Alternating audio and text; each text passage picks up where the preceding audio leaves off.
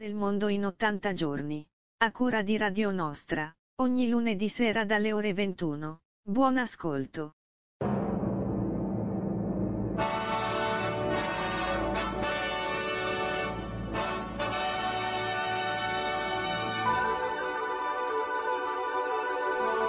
Ecco qui campanellini, buonasera a tutti. Oggi con la Fanno siamo, siamo qui, qui per la settima, settima puntata di Il Giro, Giro del Mondo in 80 giorni. giorni. Buonasera, Buonasera Rossella, hai vento che ti fa svolazzare i capelli. Buonasera Gianluigi, e siamo in alto. E siamo già saliti con la nostra mongolfiera per partire per il nostro giro quasi del mondo. Quasi del mondo, oggi toccheremo un po' di po' di, di stati europei e non solo, e oltre a parte la nostra bellissima laguna, quindi io direi di metterci sul primo brano musicale che ci aiuta a fare i collegamenti per i nostri ospiti, grandi ospiti anche questa sera Rossella. Grandissimi ospiti, molto interessanti, molto vari, temi molto vari, non vediamo l'ora di sentirli. Bene, a Serte mia, l'eschi a Radio Nostra.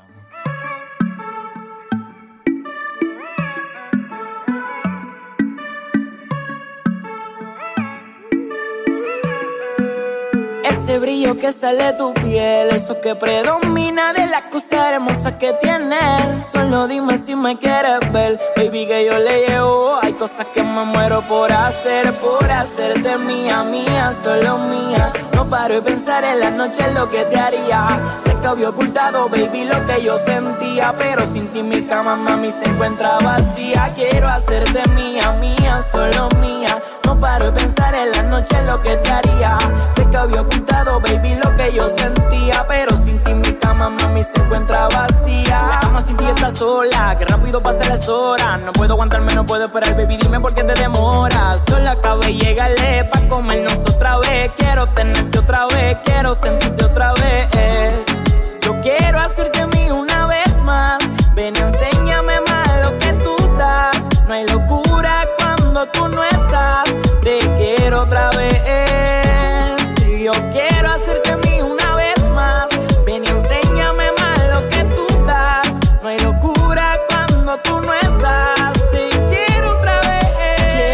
Hacerte mía, mía, solo mía. No paro de pensar en la noche lo que te haría. Sé que había ocultado, baby, lo que yo sentía. Pero sin ti mi cama, mami, se encuentra vacía. Quiero hacerte mía, mía, solo mía. No paro de pensar en la noche lo que te haría. Sé que había ocultado, baby, lo que yo sentía. Pero cama, mami, se encuentra vacía. No puedo evitar extrañarte, no puedo dejar de pensarte. Si me hizo muy legal las horas porque te demora, ya quiero besarte. En el baño, en el cuarto, en la sala, fresa, chocolate, champaña rosada. Hacemos el amor hasta por la mañana. Me dice te quiero, pero no me amas. Tranquila, más que no hace falta nada.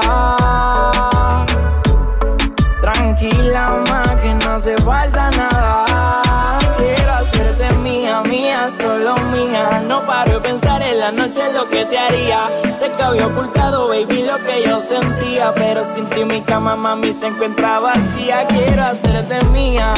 Oh, oh, oh. Oh, oh, oh. Oh, oh, oh, oh, oh.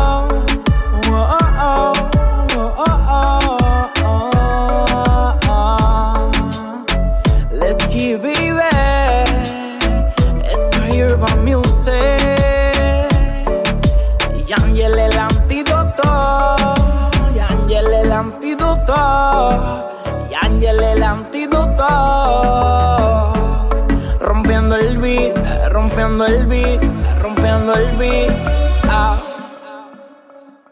Eccoci qui ritornati dopo Assierte Mia. Con noi abbiamo ospite, il primo ospite che, con cui parleremo di Laguna. E Mirko Bodi, buonasera Mirko. Buonasera, ciao Gianluigi. Buonasera, grazie per essere con noi, benvenuto. Grazie a voi, grazie a voi.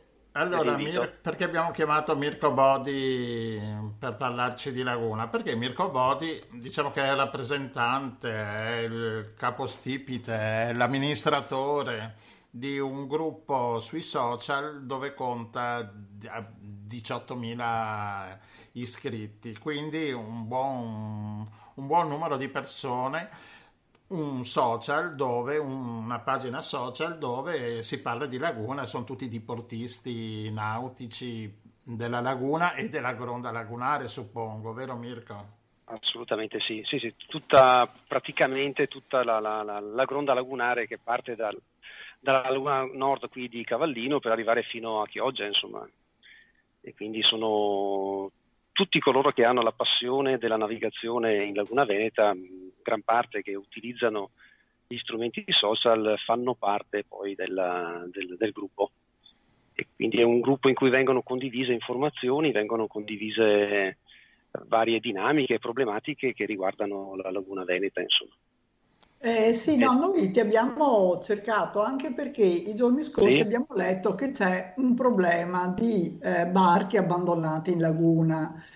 Non parlo dei Sì. relitti storici che- sui quali poi se abbiamo voglia possiamo aprire un piccolo- una piccola parentesi, ma proprio quelle barchette che magari sono rovinate, non funzionavano più, eccetera, e vengono semplicemente abbandonate in giro per la laguna. Pare che siano ormai molto numerose e ci chiedevamo se queste barche possono costituire un pericolo, intanto per chi sta navigando, e se possono costituire un problema di carattere ecologico, di inquinamento. Sì, la- sicuramente la, la questione è particolarmente complessa, nel senso che mh, attualmente nella Laguna Veneta non esiste in realtà un censimento preciso, ma possiamo supporre che ci siano circa 40.000 unità da diporto, quantomeno, insomma. E su 40.000 mh, imbarcazioni o comunque natanti, l'altro poche settimane fa è risultato anche, è stato pubblicato anche un articolo su un giornale di un censimento fatto da un'associazione della mh, Laguna Media di Mestre, se non ricordo male, dal quale hanno, eh, sono riusciti a trovare circa una ottantina di relitti di piccole barche in- per, la laguna, per i canali lagunari. È un problema eh, effettivamente perché, tra l'altro, insomma, questa è una, l'ultima delle tante eh, momenti in cui sono stati osservate, è stata fatta questo tipo di, eh, di verifica. Io stesso ancora nel 2017 ho fatto una, mh, sono, sono riuscito a mettermi in contatto con la, la redazione di Striscia la Notizia e Canale 5, invitando poi Morello e abbiamo fatto uno servizio proprio sulle, sui relitti in, eh, che ci sono sui canali lagunari. I can- tra i relitti, insomma, ecco, questo potrebbe essere una, un'informazione eh, un po' suggestiva tra, le, tra i natanti che vengono lasciati o imbarcazioni che vengono lasciate così abbandonate in laguna, ce n'è una in particolare che si trova eh, dietro il lazzaretto nuovo, eh, quindi siamo nella zona di Sant'Erasmo, Capannone, dietro nella barena c'è una barca della polizia. Un Addirittura. relitto che, sal- sì, sì, è un relitto che è lì da credo una ventina d'anni, fortunatamente se non ricordo male è una lancia in, eh, in legno e quindi deturpa meno dal punto di vista Una ambientale, lancia, però comunque è un Mirko, una lancia per chi ci Sì, ascolta una da lancia- fuori è un motoscafo in veneziano. È un motoscafo, è un motoscafo, sì, esattamente. E io tra l'altro ho anche contattato la questura per chiedere se era possibile, cioè per quale motivo fosse lì e loro mi dicono guarda noi eh, quando abbiamo dismesso l'unità abbiamo comunque contattato una ditta e poi con il passare del tempo questa ditta evidentemente non è riuscita a, a dismetterla nella, nella corretta in maniera, corre- in maniera corretta e quindi è finita lì ed è lì insomma, insomma fino Quando si dice esatto dare buon qualche mese fa. esempio, eh? Sì, sì, sì. Poi anche qui a Cavallino Tre Porti, ad esempio, eh, io stesso ancora un paio d'anni fa, credo se non ricordo male, lungo il canale della Sacagnana c'è una barca da lavoro che è, che è- rappresenta un relitto perché è una barca anche molto importante, è affondata. Abbiamo anche cercato di, di, di avuto anche la collaborazione da parte dei giornali, insomma da parte del Gazzettino in particolare, del corrispondente locale, nel quale abbiamo anche in qualche maniera denunciato, tra virgolette, ma l'obiettivo era quello di creare sensibilità sulla questione e cercando anche di, di contattare gli enti che hanno una qualche insomma, competenza o funzione, ma eh, infatti ti volevo chiedere. Sono, cioè, sono, sono, i gravitelli che delimitano e quindi eh, si evitano, cioè, cercare di, di, mantenere quel poco di, di sicurezza nella navigazione. Lì, eh, scusa, scusa Rossella, lì oltre alla barca c'è anche un pontone affondato. C'è anche il pontone, esattamente. Mm. Il, effettivamente, riprendendo la vostra domanda, cioè la gran parte di queste barche che vengono lasciate lì sono barche in vetroresina e quindi dal punto di vista ambientale effettivamente lasciandole lì sotto c'è un problema di, legato insomma, alla, alla, alla, formazione di microplastiche e certo. quindi a lungo andare eh, queste entrano nei meccanismi della catena alimentare e finisce poi che mangiamo il pesce alla, alla, alla vetroresina, il famoso branzino al vetroresina. Eh, bravissima. Ascolta, ma di, di, chi sarebbe la competenza? Cioè, la competenza di tenere... La, la, la, competenza nei canali, nei can... nella laguna sono, le competenze sono diverse a seconda della... Allora, ci sono, delle, sono competenze che possono essere comunali e non riguardano il comune di Cavallino Tre Porti, per, per inciso. Eh, potrebbe riguardare per i, per i canali di competenza il comune di Venezia e il comune di Chioggia si parla ovviamente dei ri interni o canali interni. Gran parte dei canali lagunari invece sono di competenza del, dell'ex magistrato alle acque, o meglio provveditorato attualmente chiamato dell'interregionale per le opere pubbliche del Triveneto, e un'altra parte invece al, sono i canali marittimi che invece sono di competenza della, dell'autorità marittima, dell'autorità portuale, quindi direzione marittima o capitaneria di porto di Venezia queste sono fondamentalmente insomma, le, le, le, la, la, suddivisione delle competenze. E, ehm, e quindi insomma, i problemi sono tanti, eh, poi ci sarebbe, hanno tentato in, in, realtà in passato, in particolare la Regione, se non ricordo male, ancora nel 2013, trovare delle formule di eh, eh, diciamo rottamazione di, di queste barche in quel caso era specifico per le piccole imbarcazioni da pesca, quindi per la, la, i pescatori professionali, di quello di cercare di dismetterle in modo tale da, da, da, da, evitare che finissero dove finiscono normalmente. Insomma. Secondo me ecco, una, una, un'iniziativa potrebbe essere come viene fatto di tanto in tanto insomma, con la, la, rottamazione delle auto, si potrebbe pensare esatto. a una rottamazione anche per le barche, magari, magari trasformarlo per l'elettrico. Sulle... Bravissimo, per l'elettrico, per la, l'introduzione di pannelli solari, per l'alimentazione, per, eh, o ancora anche per il ridimensionamento della, delle motorizzazioni, o ancora se vogliamo per eh, limitare ulteriormente il moto ondoso con eh, carenature adatte al contesto lagunare. Queste sono un po' le... le, le, le... Però ovviamente sono iniziative politiche. E, stesso governo o comunque chi ha la competenza potrebbe andare a bussare e credo che ci siano risorse da questo punto di vista in, a Bruxelles. E noi qui cogliamo l'occasione per lanciare un sasso e un grido di aiuto a, a tutti quelli che possono essere competenti in materia perché è come vedere delle macchine che non funzionano più abbandonate lungo le strade, sono spettacoli credo di boh, 50 anni fa forse succedeva Adesso per fortuna non esiste, ecco, almeno da noi, insomma, no? Almeno nel nostro paese, ecco. E non si capisce perché in laguna, che è un ecosistema anche fragile, delicato, eccetera, è bellissimo, devono esserci queste cose abbandonate. Che, che, ma eh, scusa, e per la sicurezza non creano qualche problemino? Eh, sì, creano, i problemi più rilevanti ci sono quando le barche vengono lasciate alla deriva, cioè quando vengono lasciate andare, no? perdono gli ormeggi, questo si, in realtà si verifica a prescindere che la barca venga lasciata andare a se stessa.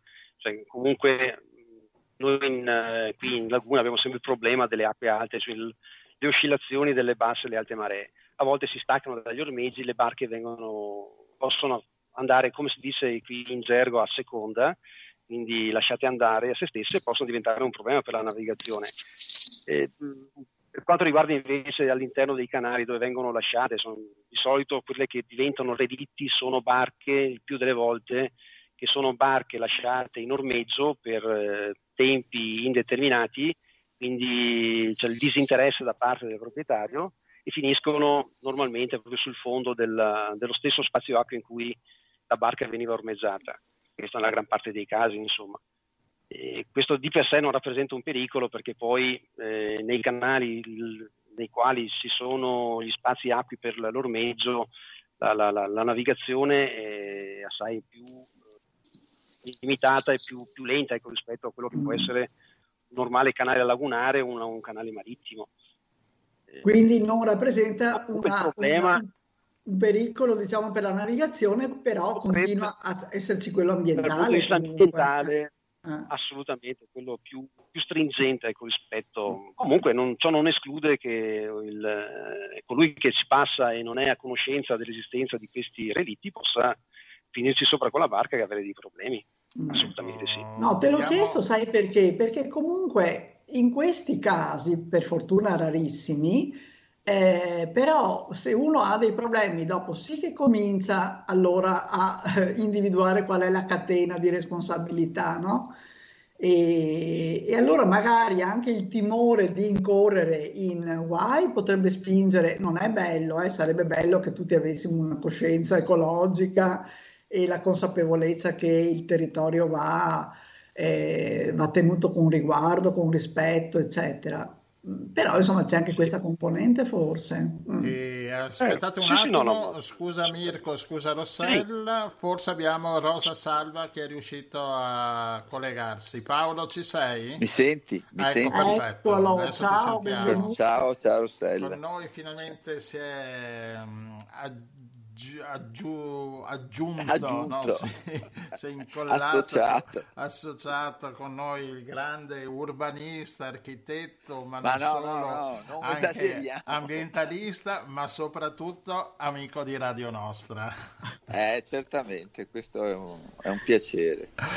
Ecco, e Paolo, non so se hai seguito un po' il discorso che stavamo facendo, comunque con Paolo mi raccontava che nei secoli la laguna, nella laguna le barche venivano lasciate là. Bah, eh, sì, poteva, è sempre accaduto che qualcuno abbia lasciato le barche nei posti non determinati, venivano utilizzati anche per costruire argini, rinforzi e così via. Già la prima differenza sostanziale è che le barche in legno uh, col tempo deperiscono, marciscono e alla fine spariscono, le barche in plastica invece restano lì e quindi poi la barca in legno diciamo se deperisce non è che inquini eh, una barca di plastica può anche rilasciare sostanze diciamo in ambiente che sarebbe meglio non, non, non passassero. Ecco. Cioè, la, barca, la, la, la, trasformazione degli scafi da legno a plastica è stata una svolta epocale come molte altre svolte in epoca industriale, con tutte le conseguenze eh, del caso. Certamente ancora adesso, per, per, faccio un esempio, può sembrare banale, vicino a casa mia c'era un, un signore che ha messo un, un sandoletto per avere un posto barca perché ha dichiarato che lui andava con una barca remi. Siccome chi ha una barca remi ha una precedenza nell'avere uno, un posto barca, ha messo un sandoletto mezzo marcio. Poi dopo un anno o più, due anni, il sandoletto è sparito ed è apparsa un bello scafo di plastica del figlio e io che vado in laguna, Alessandro Letto l'ho visto so, sopra secca dietro, la, dietro, le fondamenta nuove. Anche io ho detto, ma senti un po', questo adesso non, non voglio dilungarmi per non far identificare la persona, ma questi sono i sistemi che ancora eh, dieci anni fa riporto questo caso, ma è un, emblematico cioè, di una persona per di più che è una persona ambiente, non è che fosse uno che aveva problemi di chissà quale tipo. Cioè, eh, I regolamenti vengono interpretati, usati, stravolti per ottenere certe cose, poi non c'è il minimo rispetto neanche delle situazioni che si, eh, che si ottengono e delle, delle, conseguenze. Buttare lì una, una, una sandoletta sopra secca è quanto di peggio si possa fare. Poi Paolo, ma se uno vuole smaltirlo in maniera corretta, che cosa deve fare? Dovrebbe portarlo in una discarica cioè, ed è fattibile questo? Sì, certo cioè, che è fattibile. È sì, è fattibile. Oppure, lo, lo, lo, oppure, in un cantiere viene, se è di legno o lo, può anche essere fatto a pelle. Io avevo una mascheretta che dopo, purtroppo a un certo punto, dopo più di vent'anni, eh, ha cominciato ad avere dei problemi e siccome era fatta diabete, non tutto, ma eh, eh, diventava non più riparabile e quindi ho dovuto portarla in un cantiere e l'hanno e invece se è di vetro resina si porta in discarica. Eh, sì, bisogna portarla in un luogo in cui si po- possa essere smaltita. Sì, quindi modo. no, volevo capire se era una difficoltà insormontabile. No, no, no, non c'è nulla, c'è solo Beh. difficoltà insormontabili per chi non li vuole affrontare. Questo Poi è, un, è molto uno, più semplice. Uno che ha la barca, barca bene o male, conosce tutti no, il prima e il dopo del, del, possesso della barca. Almeno no, Mirko dovrebbe conoscere eh, tutte le regole per andare e anche per l'uso della barca. Sì, dov- dovrebbe sì conoscere. poi... poi ciascuno è padrone di se stesso e quindi eh sì, dipende sì, dall'atteggiamento. In dettaglio, sì, esatt- esattamente. Eh, a volte comunque c'è anche un, effettivamente c'è un problema di eh, conferimento diciamo, della, dello scafo in vetroresina rispetto alla barca in legno. Eh, non sempre c'è la disponibilità da parte del, degli enti, eh, a volte il costo del, dello smaltimento diventa importante e quindi c'è questo atteggiamento. Eh, noi guardi- lo guardiamo anche, lo, lo, guardiamo ad esempio per la laguna perché stiamo discutendo nella laguna, ma se andiamo, io abito qui a Cavallino Tre Porti, se faccio un giro per, la, per, il, mio, per il, mio, territorio, vedo barche che sono così, hanno trovato un sistema di, di, di uso eh, alternativo. Di uso, sì, vengono usate, vengono buttate, diciamo così, nel, nei vari campi agricoli, eh, tanto per, eh, cioè anche questo cioè, diventa proprio una sorta di cimitero perché la gente non sa come disfarsene. Poi effettivamente, come dice giustamente l'architetto, bisognerebbe anche un po' darsi da fare perché poi il sistema per, per, per conferire c'è insomma in maniera, in maniera corretta e legittima. Allora noi approfittiamo di questo spazio per invitare le autorità a vigilare, a facilitare il conferimento, soprattutto di quelli in vetroresina che abbiamo capito che sono più dannose per, per, l'ambiente e anche da noi a Cavallino comunque magari le barche in mezzo ai campi non sono tanto belle, ecco, quindi forse... Direi di no, sono sempre, sono molto spesso lì a Cavallino e, e vedo anch'io queste, queste situazioni. Devo dire che non è poi così chiaro, limpido e lineare il procedimento per eh, smaltire uno scafo, cioè, cioè, quando lo scafo viene venduto, il venditore lo vende, è il suo mestiere vendere, però non è che automaticamente nello stesso momento gli venga, venga spiegato all'acquirente come fare per disfarsi dello scafo qua, una volta che eh, lo scafo abbia raggiunto il suo tempo di vita, diciamo, ecco. Uno pensa, dopo lo venderò, troverò altri, però non è, non è così, eh, ripeto, semplice. No, vabbè, giustamente all'inizio di una vita non si pensa mai alla morte. No, beh, vabbè, è connaturata, però cioè, nella, nell'ambito della, della... Cioè, mentre un'automobile no, va a finire in un campo di demolizione e non ci piove sopra, gli toglie la targa e va a finire là. E viene eh, l'autodemolizione, i saluti, oppure la mandano, la vendono in altri paesi in cui que, que, quell'automobile va a inquinare in altri paesi. va a inquinare da un'altra no, ancora in funzione, cioè, cioè che da noi non viene più usato perché è ritenuto vecchio, in un altro paese viene usato perché è ancora utilizzabile nel mondo degli scafi anche perché ce ne sono meno rispetto alle automobili. Non è, non è che ci sia il campo demolizioni, scaffi, eh, anche perché non è remunerativo, c'è poco da recuperare. Ripeto, tu l'avevi detto prima quando hai detto qual è il procedimento da seguire. Non è così, forse andrebbe specificato in maniera molto più precisa. Va bene. Eh... Poi io aggiungerei, aggiungo anche che a differenza delle auto, eh, per quanto riguarda gli scafi, soprattutto per i natanti, parliamo delle barche fine di 10 metri, non c'è nemmeno un, eh, un, pubblico registro, no? per le auto hai comunque una targa, c'è una matricola, certo, mentre per i certo. natanti è una bicicletta fondamentalmente. C'è una cosa anonima. Quindi mobile lo puoi... Esattamente. Questo è un problema in più. Va bene, sì, ma sono grazie. problemi da affrontare, però, perché se no, eh, se no non si risolve mai. Se non si risolveranno mai. Cioè, adesso, mai io ho, eh, anche perché se chi compra anche una barchetta, per, per esempio, i kayak no, che usava Daniele Scarpa erano fatti di, di, legno, adesso sono tutti di plastica. Io vogavo pochino, ma su un kayak di legno, che era completamente diverso da un kayak di plastica, però quelli di plastica facilmente vanno a finire chissà dove. Certo. No, no, no, perché sono come tutta la plastica, la plastica non è problema, uno dei problemi del mondo oggi, eh, con, con, gli oceani invasi dalla sì. plastica. E, e, noi lo abbiamo anche sotto forma di scarfi, va bene. Appunto, in questo caso è che non, sono, eh, non è una bottiglia biodegradabile o cosiddetta biodegradabile di acqua minerale, ma uno scafo, cioè, essendo scafi che devono essere rigidi, robusti, resistenti eh, durante la navigazione a, a sollecitazioni molto forti. Bene, a Treviso con le barche affondate sul Sile hanno fatto una specie di museo itinerante, si cammina tra le barche affondate eh, lì sul Sile, tra Silea e Treviso ed è una bella passeggiata da fare sul Sile.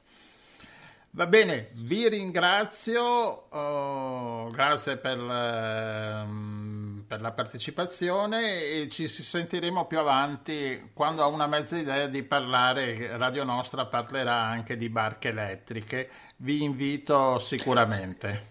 Ci sono già lì a, a Cavallino le barche elettriche. Eh certo. certo, certo. A Venezia no. A Venezia, Noi siamo avanti. No, certo, certo, no, io sottolineo questo, lo sottolineo. Grazie. Cioè, nei, canali, nei canali di Venezia non c'è un noleggio di barche elettriche, ci mancherebbe anche quello. Siamo, Paolo, noi no, siamo, siamo a est, con... arriviamo prima, dopo c'è l'ovest. sì, no, ma c'è, c'è, tanta confusione, vanno con i paddle dentro per i ri, perché, vabbè, insomma, da modo è, è, un segno, è un segno anche quello. Va, Va bene. bene. Vi, hanno fatto, vi hanno fatto il palo di ormeggio elettrico adesso, visto. Dove? Eh, lì a Venezia, in, eh, esattamente non ricordo, ho visto una foto, sì, eh, c'è un, un, palo, un, palo, di ormeggio che ah, la, sì, no, no, no, sì, sì, ma è un'invenzione individuale. Sì. Eh, chiunque può su, okay. su, su, su, una, su, una pallina di ormeggio mettere un ricaricatore per, per, per batteria, non è, non è un'invenzione che stravolgerà il mondo. Eh, se, ce se... la butta giù così Paolo. Eh? Ce la butti giù così dico.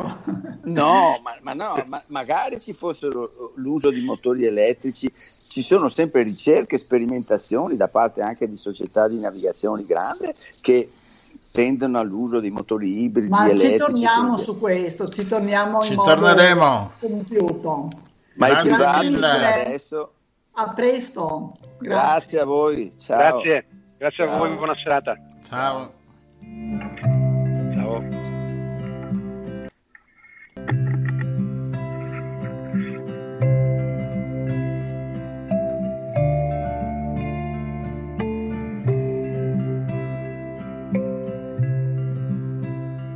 If I could, I'd chase the morning till it comes. And if I could, I'd stay out of the midday sun.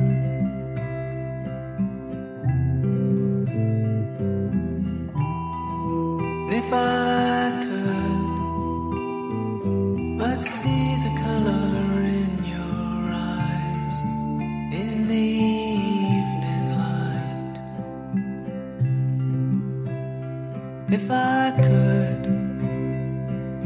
see the beauty.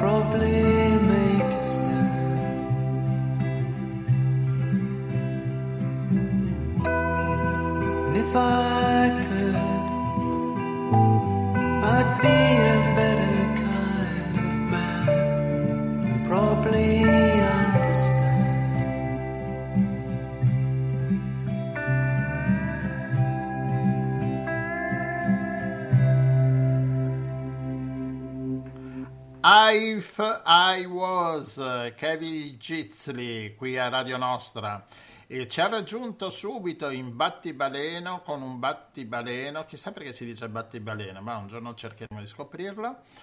La nostra Lucia da Perugia. Buonasera Lucia. Ciao carissimi Benvenuta. amici. Grazie, bentrovati a voi, è un appuntamento molto gradito. Bene e gustoso anche. gustoso. Ma stasera vi tratto con un cibo molto gustoso, ma molto semplice, povero. Brava. Eh, mm, del, ed è, credo che sia proprio tipico della cucina napoletana, mm, eh, napoletana povera. Um, lo volete? volete eh, certo. Siamo curiosissimi. Ah, certo, cioè, uh, allora, uh, pasta e patate. Attenzione, eh? non pasta con le patate. Eh, anche le congiunzioni hanno un loro perché. Hanno un senso, è eh, certo. Certo, ehm, perché eh, pasta e patate? Perché in realtà la, è, è, un perfetto legame eh, a due, cioè non c'è una proporzione eh, di più pasta o più patate deve essere proprio una, una, giusta, una, giusta, combinazione. Mi sembra, eh, Lucia, mi sembra una metafora della coppia perfetta, quella Assolutamente. Che, quella che non esiste, quella che non funziona. Beh, comunque in cucina ci si prova, perlomeno. Sì, sì. Eh. eh, con delle piccole varianti eh, che possono dare quello pizzico di, di, diciamo, di guizzo, di, di, di, spirito in più. Allora, questa pasta e patate è proprio un, un, un cibo mh, mm, eh, povero, nel senso che utilizza eh, alimenti assolutamente facilmente reperibili, Ehm, e, e ha una particolarità che la pasta che viene usata con, che si mescola insomma, con le patate è quella che si chiama in napoletano si dice pasta miscata, cioè pasta mista, eh, che, che, adesso si vende anche già mh, mm, preparata nei, nei pacchetti, la, la, trovate nei banchi del supermercato, ma una volta ehm, si raccoglievano i residui delle singole ehm, eh, paste, diciamo, eh, che magari erano rimaste per quantità eh, no, che non venivano usate, si raccoglievano eh, tutte insieme e poi dopo si usavano per eh, cucinare pasta e patate, pasta e fagioli, perché questa differenza di grandezza t- della pasta consente un'amalgama molto gradevole con, eh, con, le patate o con i fagioli. Allora, eh, si procede così. Eh, diciamo un paio di patate grandi eh, e una cipolla. E le patate, c'è un tipo di patate o vanno bene qualsiasi? Quelle a pasta gialla. Eh, ma insomma vanno bene più o meno tu, tutte le patate. Uh, ora, nella tradizione napoletana eh, si usa la cipolla e la patata. viene tagliata eh, la, la, cipolla eh, a, a, fettine e le patate a tocchetti quadrati. Eh, ora, in una versione recente mettono anche il sedano e la carota, ma io preferisco la versione antica. Quindi cipolla, cipolla rossa sarebbe ancora più saporita e patate si fanno rosolare con un po' di olio. Um, a chi piace l'utilizzo del lardo, eh, cioè del, del maiale, si, si, può mettere anche la pancetta, però va benissimo anche senza il maiale. Si fanno rosolare quindi patata, cipolla e si aggiunge l'acqua per far cuocere le patate. Ehm, mm, quando le patate sono cotte si cominciano un po' a sfarinare. Eh, a quel punto si aggiungono dei pomodorini, pomodorini mm, per dare un minimo di colore, spaccati a metà. Uh, e poi si può procedere o si butta la pasta direttamente in questo misto di patata, cipolla e acqua, uh, però bisogna dosare bene l'acqua da aggiungere perché il risultato finale deve essere non liquido, deve essere ben mm, mm diciamo amal- ama- è cremoso, esatto. Uh, l'altra cosa tipica di questo piatto è che si aggiungono, perché fa parte appunto di una tradizione povera, no? di, in cui si utilizzavano un po' tutte le cose che c'erano in casa, si aggiungono le scorze di eh, parmigiano, cioè quella parte di parmigiano di formaggio eh, che non si fa più, eh, non è possibile più grattugiare perché eh, altrimenti ci si grattugiano anche le dita e mh, mm, eh, si, si mettono in questa minestra e che quindi si scioglie piano piano e aiuta questa amalgama della pasta con le patate che diventa ancora più cremosa.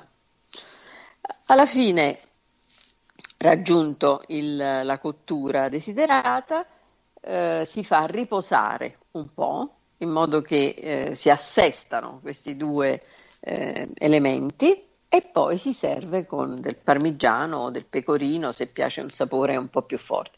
Alcuni aggiungono anche un, un pochino di peperoncino ehm, piccante. E, è un piatto molto confortevole perché eh, unisce il piacere della pasta però con la patata che sempre, diciamo, dà sempre l'idea di qualcosa eh, di morbido e di, e di confortante, insomma. E Lucia, scusa, anche... prima dicevi o si aggiunge la pasta dentro alla, sì. eh, oppure si cuoce a parte. Oppure io per, per, esempio preferisco cuocerla a parte, toglierla un po' al dente e mescolarla insieme mm. perché è un po' difficile regolare la quantità di acqua sufficiente per cuocere tutta la, la bisogna stare lì a girare mh, mm, la, la, pasta perché altrimenti si attacca non sì. si deve aggiungere troppa acqua. Quindi io di solito eh, cuocio la pasta separatamente, la levo un po' al dente e poi la mescolo insieme per, ultimi, eh, per l'ultima diciamo, mantecatura.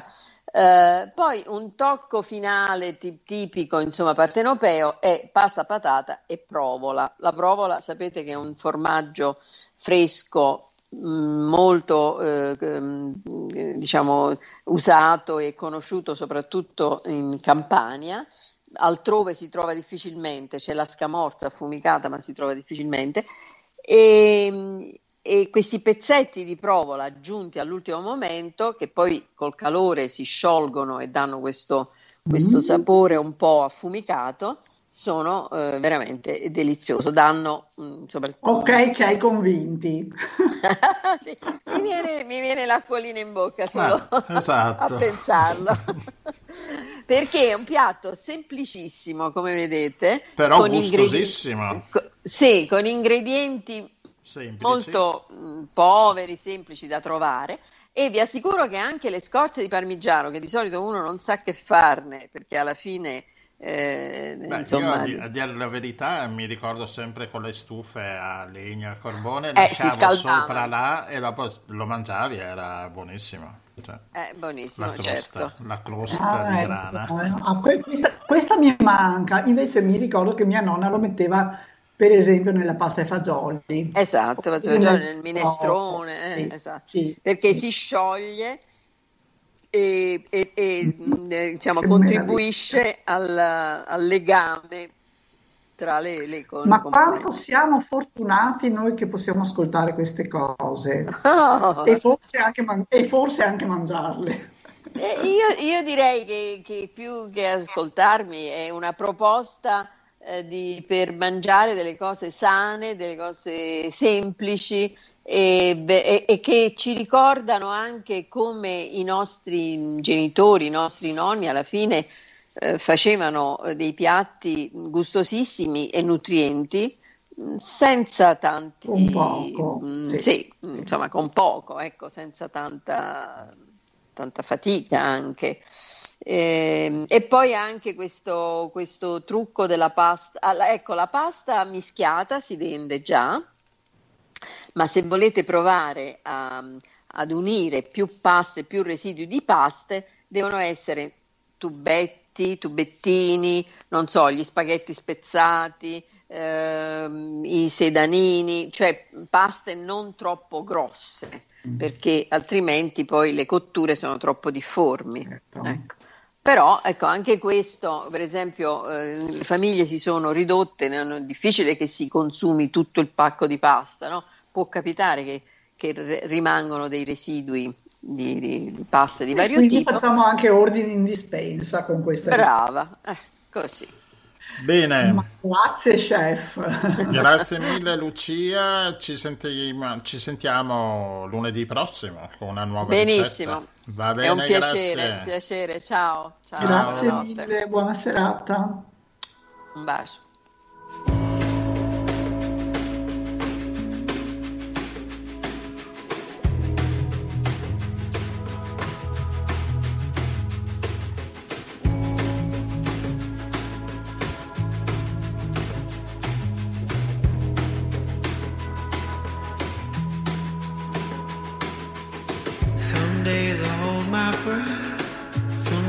It's all in stereo.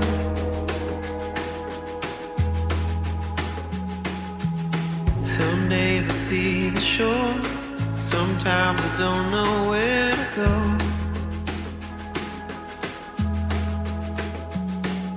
Hear the knocking at my door.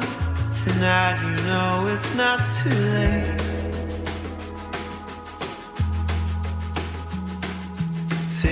Streets are in my head, and night is calling, I can't wait.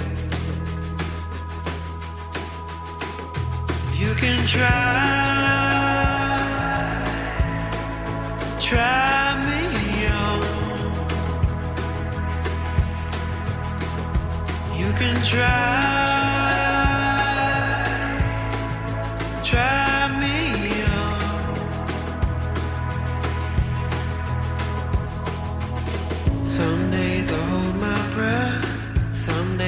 All in stereo. Where the water meets the land, tell me there's a master plan. I know you can try. Try me on. You can try.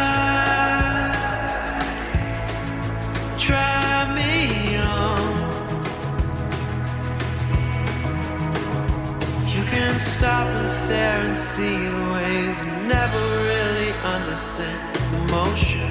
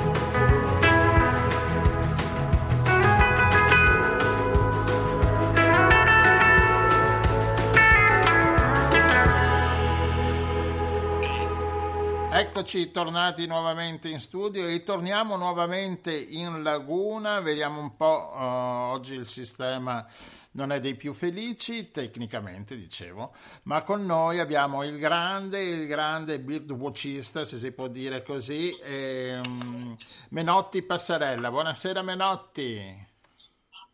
Buonasera Gianluigi, buonasera a tutti gli ascoltatori. Buonasera, grazie per essere con noi. Allora, con eh, Menotti eh, parleremo mh, mm, degli Ibis, degli Ibis che sono, non sono tornati, sono arrivati in laguna, ma non solo in laguna, no, ma anche nel delta del Po, in, tutta, in tutto il Mediterraneo, sono usciti, non so se dico giusto, eh, Menotti, sono usciti dal loro habitat e eh, sono venuti a vedere un po' come, come si sta nei territori limitrofi.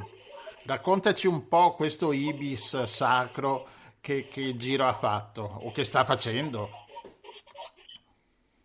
Allora, ehm, eh, intanto occorre dire che l'ori- l'origine di questi ibis è eh, più o meno accertata. Si tratta di animali che provengono da popolazioni eh, un tempo relegate in collezioni zoologiche, cioè in um, parchi, per esempio, il, il più quotato per averci fornito gli ibis fuoriusciti dai, dai suoi confini è il Parco delle Cornelle eh, vicino Bergamo, vale a dire una zona dove ci sono animali in gabbia eh, ma anche animali liberi come gli ibis che sono stati appunto lasciati liberi di nidificare nel parco del, eh, dello zoo e poi da lì si sono dapprima diffusi nelle zone circostanti e poi hanno cominciato invece ad espandersi colonizzando aree del Piemonte e della Lombardia dove hanno cominciato a nidificare, a riprodursi e a diventare anche relativamente numerosi. Poi da lì hanno probabilmente sceso è disceso il fiume Po fino alla foce dove si sono insediati, eh, diciamo non in modo eh, definitivo, nel senso che abbiamo eh, soprattutto in inverno un certo numero di uccelli apprezzabile, poi cala questo numero in estate, probabilmente tornano indietro, vanno a a riprodursi da, dove sono venuti, quindi nel, nell'Italia nord-occidentale. E piano piano dal delta probabilmente si sono espansi verso nord, arrivando fino alla laguna di Venezia. Io stesso li ho visti sia in Val di Brenta, vicino Chioggia, sia nell'area di Valle Pagliaga, un po' più a nord. Che caratteristiche hanno? Cioè, perché gira un po' l'idea che siano dannosi per eh, per l'ecosistema, che possono creare problemi agli altri abitanti della laguna. Sì, allora, diciamo che circolano voci, ma ci sono anche studi scientifici, soprattutto risalenti una decina di anni fa. E, ehm, sarebbero la causa di impatti con popolazioni di uccelli non strani, parliamo di zone umide, vale a dire uccelli che nidificano o sugli alberi come gli aironi oppure in laguna nelle barene come le avocette. Eh, se non che nel 2013 un ornitologo francese, Loic Marion, ha un po' ribaltato la situazione dicendo che statisticamente l'impatto di questi animali relativamente al alla donna che ho studiato non era rilevante al punto tale da desiderarne, come qualcuno chiede, l'eradicazione. Eh, nel frattempo erano state fatte delle cose, cioè, eh, eh erano state prese delle misure, perché anche in Francia abbiamo popolazioni di ibis provenienti dagli zoo e, e avevano cominciato proprio a ucciderli. Eh, queste sono sempre scelte un po' da ponderare perché eh, sono prese o da enti pubblici eh, o anche addirittura da associazioni ambientalistiche. Eh, io direi che in questo momento, se proprio, proprio, vogliamo prendere dei provvedimenti, dovremmo prima farli precedere da studi specifici sul luogo, no? perché eh, non si può dire, siccome l'Ibis fa danni in Francia, io lo ammazzo a Venezia, ecco, cioè, bisogna un po' ecco, vedere l'impatto di volta in volta nelle varie zone. Certo. Quindi per il momento ci godiamo lo spettacolo perché sono molto affascinanti da guardare. Comunque. Sono un pochino bruttini, eh. Com'è? Sono un bruttini. pochino bruttini, però sono sempre stati... Allora, io io faccio riferimento alla visita che ho ricevuto da un amico spagnolo ehm, che è venuto al Delta l'anno scorso. Lui vive nel Delta dell'Ebro, che è simile, no? E dice: Abbiamo tante cose in comune con voi. La gente viene al Delta dell'Ebro per vedere i fenicotteri piuttosto che eh, gli aironi nelle risaie. Però dice: L'ibis sacro è peculiare da voi. Quindi un, uno, uno spagnolo interessato alla natura potrebbe desiderare di venire nel delta o in laguna per vedere tra le altre cose anche l'ibis sacro. Quindi diciamo che in questo momento questi animali fanno parte del paesaggio del nord-est e quindi eh, hanno anche una valenza economica no? se, se consideriamo appunto il turismo naturalistico come possibile di incentivare l'economia locale. Certo. Uccelli Quindi che sono grazie sempre... per mettere l'accento anche su questo aspetto che magari è un po' più interessante no? anche a, a, più, a, più, vasto raggio, diciamo. Ecco, sì. è un soggetto anche fotografico, voglio dire, alla portata di molti, essendo grande, abbastanza grande, voluminoso, non troppo timido, si presta a farsi fare foto anche dai bordi delle strade piuttosto che lungo gli argini. Ecco. Sì, certo. Non... Ma quindi, no, io scopro adesso che vengono da qua vicino, credevo che fossero arrivati da, da, da, lontanissimo, che fossero magari emigrati, uccelli migratori che poi hanno cambiato idea, che ne so. Allora, cioè, ha una storia molto complicata l'Ibis, è chiamato sacro perché in Egitto era collegato al dio Tot, ma non è che sacro voleva dire intoccabile, al contrario, venivano sacrificati, uccisi eh, per ringraziarsi appunto i favori del dio. E questo avveniva eh, lungo un arco di tempo abbastanza vasto nell'epoca egiziana, fino, fino al, all'avvento dei romani che sono arrivati. No? E eh, solo recentemente si è appurato, cioè da un anno circa, 2019 è lo studio che ha appunto evidenziato questo, che in, in alcune zone dell'Egitto sono venute alla luce delle necropoli costituite da tombe eh, di libis, cioè stiamo parlando di svariati milioni di sarcofagi, piccoli sarcofagi eh, che contengono tuttora le spoglie. De... Come? Con dentro gli ibis. Sì, cioè voglio dire, se tu hai... L'ibis è legato alle zone umide, è chiaro che stava lungo la, il corso del Nilo e non nel deserto. Eh, quindi se tu hai eh, delle popolazioni di ibis che nidificano il Nilo poi cominci a sterminarle per secoli e secoli e secoli, puoi ottenere quello che è successo, cioè l'ibis si è estinto in Egitto, non c'è più. C'è l'uccello caratteristico dell'Egitto che noi ritroviamo nei geroglifici piuttosto che nelle nei, nei, negli obelischi, no? uno va a Roma e vede i vari obelischi vede spesso raffigurato l'Ibis perché ha una valenza anche culturale, aveva un significato anche eh, nella scrittura, no? Tant'è che addirittura, non so se molti sanno che la scrittura egiziana non è solo i simboli dei geroglifici, ma era proprio, c'è anche il corsivo, no? E sembra che la forma delle lettere in corsivo, scritti con la penna, diciamo con sì, con, sul papiro, no?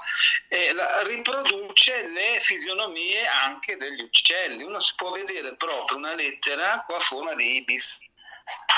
Perciò diciamo che la scrittura, la cultura è impregnata anche della presenza di questi animali. Quindi se sono stati sterminati in Egitto eh, in virtù di una credenza religiosa, non vedo perché eh, dobbiamo fare lo stesso in virtù di credenze che sono da valutare tuttora. No? Quindi Perché... è ancora tutto da vedere, insomma, questa cosa della pericolosità, diciamo non è per niente. È innegabile che abbia un impatto la presenza dell'IPIS, no? è innegabile che abbia un impatto, però questo impatto è tale per cui vale la pena di intervenire su una popolazione fino a sterminarla. Eh, io da, da birdwatcher, da guida naturalistica, da ornitologo eh, non do un parere definitivo, dico solo aspettiamo prima gli studi specifici, cioè, vogliamo prendere provvedimenti prima li facciamo precedere uno studio, poi dopodiché una volta fatto lo studio sarà il legislatore o meglio l'amministratore a decidere cosa fare, sempre una scelta politica poi. No? Certo, certo, come sempre. Uno scienziato da un parere, può essere positivo, negativo, neutro e poi dopo Ascolta, quel suo, quel suo becco così un po' ricurvo nero, eh, ricurvo perché probabilmente gli serve per mangiare qualcosa, qualche tipo particolare di... Allora, gli ibis in generale, gli ibis in generale hanno un modo di mangiare diverso per esempio da quello degli aironi, mentre l'airone usa eh, il becco come una fiocina per infilzare la preda, per catturare la preda, gli ibis sondano il suolo fanno una specie di sondano, no? Perché hanno, sembra che abbiano nella punta del becco una eh, zona sensibile che riesce a individuare eventuali prede da piccoli particolari, un odore, un, una temperatura, un movimento, eccetera, no? E mh, mm, ci sono aneddoti che vedono gli ibis seguire, per esempio, le carovane di cammelli lungo sentieri nel, nei deserti per mangiare, indovinate cosa? Nel deserto non c'è nulla e loro si, si mangiavano, mangiavano dentro gli escrementi dei cammelli. Quello che trovano dentro gli escrementi. E anche qui si vedono, per esempio nei cumuli di, di letame di fianco ai campi, prima che fumano d'inverno, no? così, eh, in autunno, si, si vedono gli ibis sondare col becco dentro il letame in compagnia a volte anche degli aironi guardapoi di Gabbiani. Mm. C'è anche un'altra curiosità che ho letto, sembra che Plinio e Galeno gli antichi ehm, facessero eh, derivare la forma del clistere, scusate, tocco questo argomento. Vabbè, sono le 10 di sera, parlare. Dal, dal corpo dell'ibis, no? quella cosa lunga. e poi raccontano aneddoti come se gli ibis eh, perché avevano visto che facevano, sembra che facessero quest- questo infilando il becco eh, nella, nell'ano dei coccodrilli. Ma no, ma dai, ma, ma, probabilmente perché c'erano dei, magari dei parassiti sprenda. Buono. ma com'è che Lucia non ci ha ancora detto una, una ricetta a base di quello che si trova nell'ano dei coccodrilli?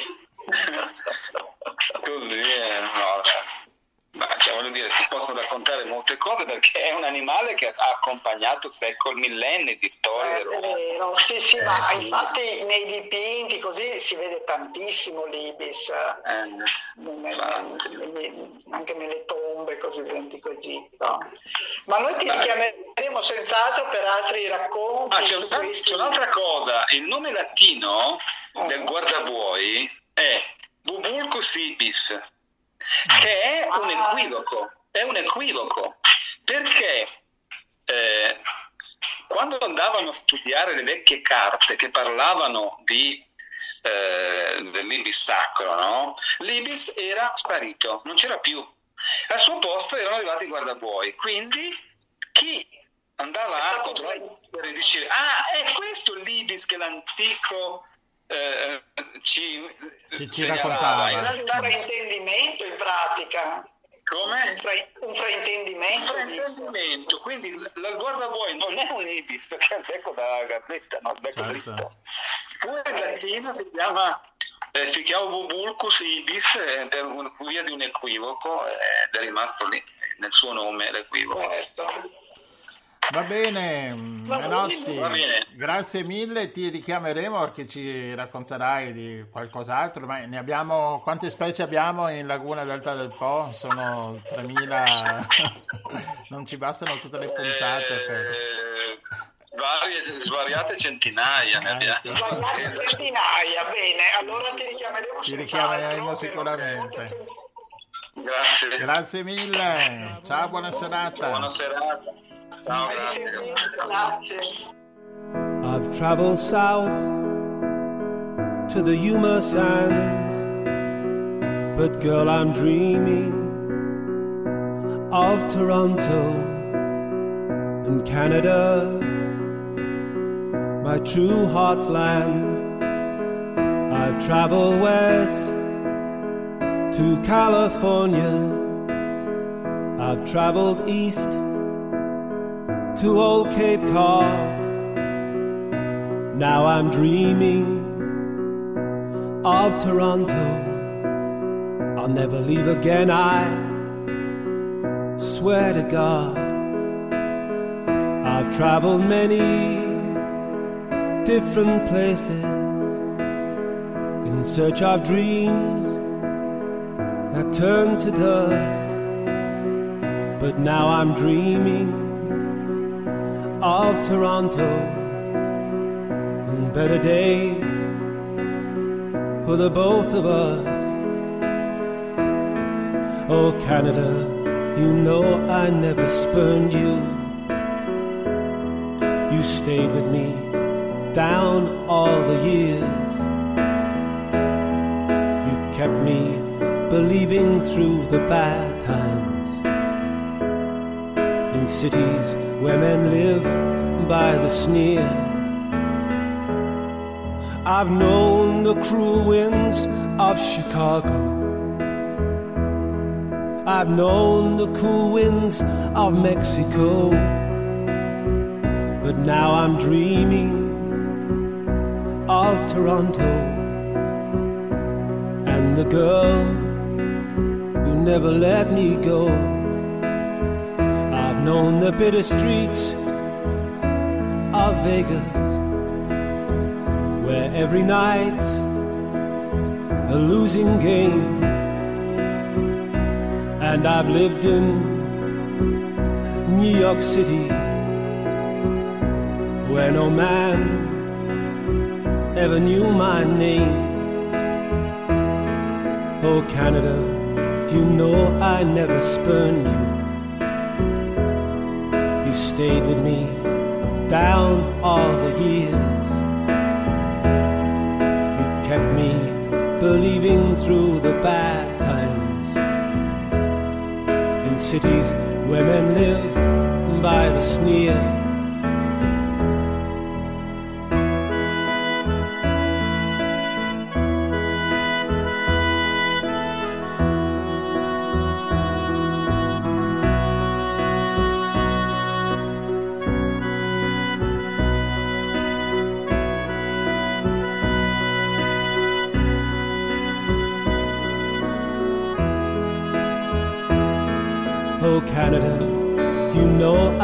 Spurned you.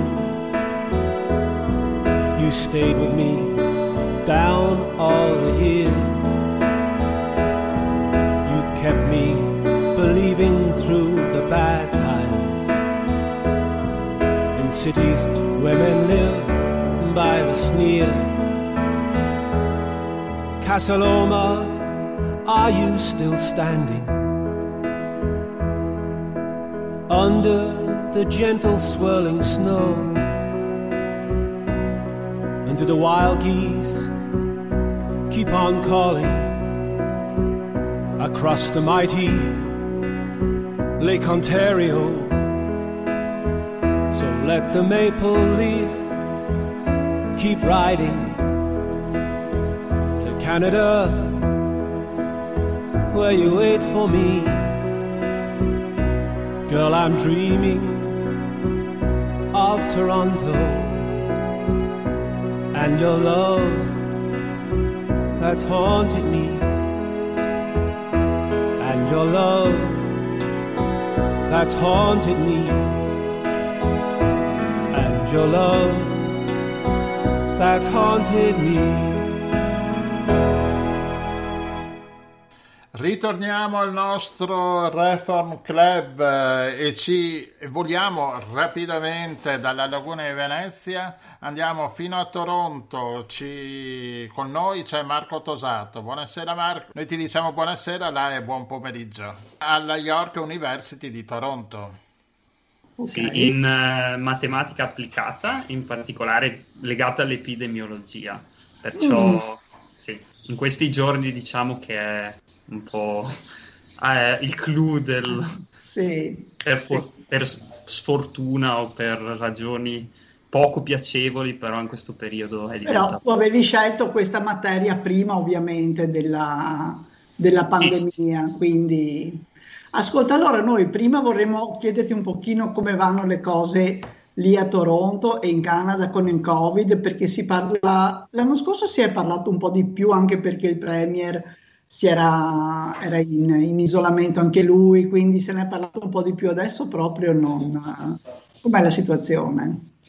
Eh, guarda, qui la situazione è ritornata a essere problematica perché c'è stata una prima fase, cioè questa una prima ondata di epidemia che si è conclusa verso giugno, comunque è durata da marzo ad aprile, maggio, poi si è un po' con- si è, si è praticamente conclusa i- e i numeri sono stati molto più bassi, ma adesso eh, in realtà sono tornati ad essere alti e in realtà abbiamo il massimo numero di casi, ce li abbiamo proprio in questi giorni qua. Perciò, sì, perciò il governo in realtà non ha ancora. eh, allora, ci sono stati vari passaggi. Nel primo periodo, in marzo, ci sono state tre varie fasi in cui siamo passati da una, da una chiusura quasi completa, però non al livello dell'Italia, però cioè, si poteva sempre uscire di casa, però sono state chiuse anche le scuole, i bar e tutte, le attività. E poi si è riaperto mano a mano, eh, un poco per volta fino a luglio e le restrizioni sono state molto, eh, sono molto minori. E adesso purtroppo col ritorno del, della nuova ondata hanno già imposto delle restrizioni più severe però le scuole comunque continuano ad andare. Le scuole sono aperte, ecco, questo è interessante che tu ce lo racconti perché su questo c'è un dibattito, come saprai, in Italia. Eh. Certo, ma le università e, non lo sono. E cioè, invece bar, ristoranti, eccetera, negozi? Adesso sono aperti da sport, cioè puoi solo andare a prendere il cibo lì, ma non, non puoi sederti. Ok. Ascolta invece, passando alla tua... Ah, scusa Gian. No, volevo chiedere teatri, cinema. No, no, eh, se adesso li hanno chiusi. Prima li avevano aperti, comunque c'era stata una fase in cui li avevano aperti con distanziamenti molto ampi tra persone e persone, pochissime persone ammesse in sala, ma hanno chiuso tutto. Eh, sai cosa c'è di interessante in questo che ci stai dicendo? Che eh, siccome giustamente poi ognuno guarda a casa sua, no? da noi cioè, molti si lamentano delle chiusure, cioè, ed è interessante che noi facciamo così delle, delle, incursioni in vari paesi del mondo e le cose sono le stesse. No, quindi le chiusure, le mascherine, il dibattito se aprire, se chiudere, l'economia andrà a rotoli, eccetera, ma eh, purtroppo temo che non... Sì, queste sono le scelte che devono fare i governi, non, è vero, perché alla fine cioè, ogni... i problemi sono questi, questo, in questo caso l'epidemia è globale, perciò bisogna adattarsi un po'. Qua però, cioè, rispetto all'Italia, almeno il numero di casi eh, paragonato al numero di persone, di abitanti, è praticamente la metà. Perciò in Canada c'è bene o male la metà della popolazione che c'è in Italia, ma i casi finora sono un quarto perciò va un attimino meglio. Sì, allora diciamo anche che la popolazione è la metà e il territorio è non so quante volte. Sì. Quante volte l'Italia. Sì, però in realtà la zona abitata è veramente un 5%, cioè è praticamente solo il sud-est, la par- zona più abitata, poi c'è qualcosa a sud-ovest comunque come in America che sono più abituate alle coste, in Canada pure, però c'è anche il problema del clima, perciò sono abitate le coste fino a una certa latitudine. Altezza, sì. eh. Per il resto sono orsi, eh, lupi, sì. eh, che bello, foreste. Sì, dovrebbe essere stupendo, mi piacerebbe veramente andare a vedere, visitare, dovrebbe essere stupendo. È un po' alla volta sì, questo periodo forse. non adesso, certo. Mm-hmm. Ascolta, invece andando al, a quella, alla tua materia, no? matematica applicata alle epidemie, ma cosa vuol dire? Calcolare eh. il numero dei malati? No. No, in realtà, eh, allora, beh, intanto c'è sempre questa idea che la matematica sia una scienza esatta. In realtà non è realmente sempre così, cioè nel senso ci sono varie discipline, eh, legate alla matematica, c'è, c'è l'algebra, la geometria e c'è anche ma la matematica applicata. Quindi questo di occuparsi di epidemie è in realtà eh, un qualcosa che va... Eh, aspetta, ora ritorno col filo, però è un qualcosa che va al di là del... del aspetta un attimo. Allora, sì, no, volevo dire che eh, l'epidemia va, l'epidemiologia va al di là del, di altre materie della matematica che sono per lo più astratte. Questa è tratta di argomenti proprio concreti certo. e, quindi, sì, quindi l'idea è proprio quella di fare da tramite tra le persone che devono prendere delle decisioni, per esempio chiudere scuole, chiudere bar, eccetera, e coloro che studiano direttamente analizzano il virus dal punto di vista scientifico. Quindi è un po' una figura di mezzo. Di ponte, una, un elemento ponte fra... sì. No, credo che sia molto utile, no, non so, sicuramente avrai visto anche tu la, la, il video di un assessore in primavera che cercava di spiegare cos'era l'indice R con T. Eh, eh sì, sì, sì. R0, diceva, sì. Ci vogliono, se è 1, non so, dice ci vogliono due persone contemporaneamente vicine a me che mi infettano. sì, sì, sì, no, ma poi tra l'altro è anche questo R0 e tutto, sono tutti termini che si basano su una popolazione ideale, quindi è sempre molto difficile paragonarla a una situazione che, eh, che si sviluppa, perché una delle assunzioni che R0 ha è che tutte le persone, che ci sia solo un malato e ci sia tutta la popolazione suscettibile, cioè tutte le persone che possono prendere il virus. Ovviamente non è così e quindi... Eh...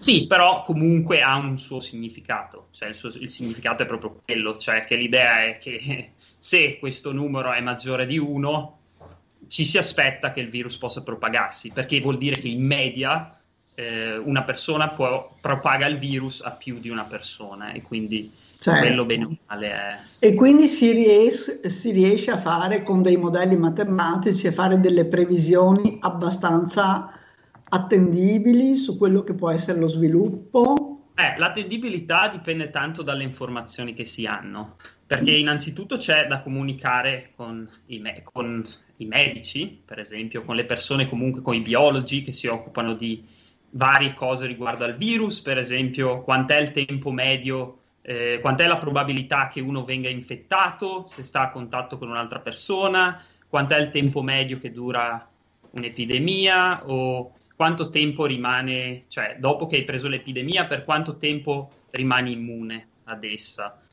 Perciò dipende tanto dalle informazioni che si hanno.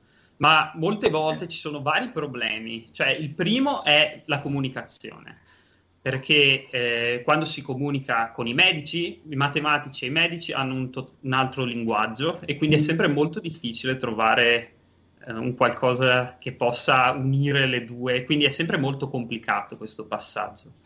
E la seconda cosa è che molte volte mancano le informazioni. Per esempio, questo virus all'inizio realmente si sapeva molto poco e c'erano proprio addirittura studi scientifici che dicevano una cosa e altri studi che la contraddicevano.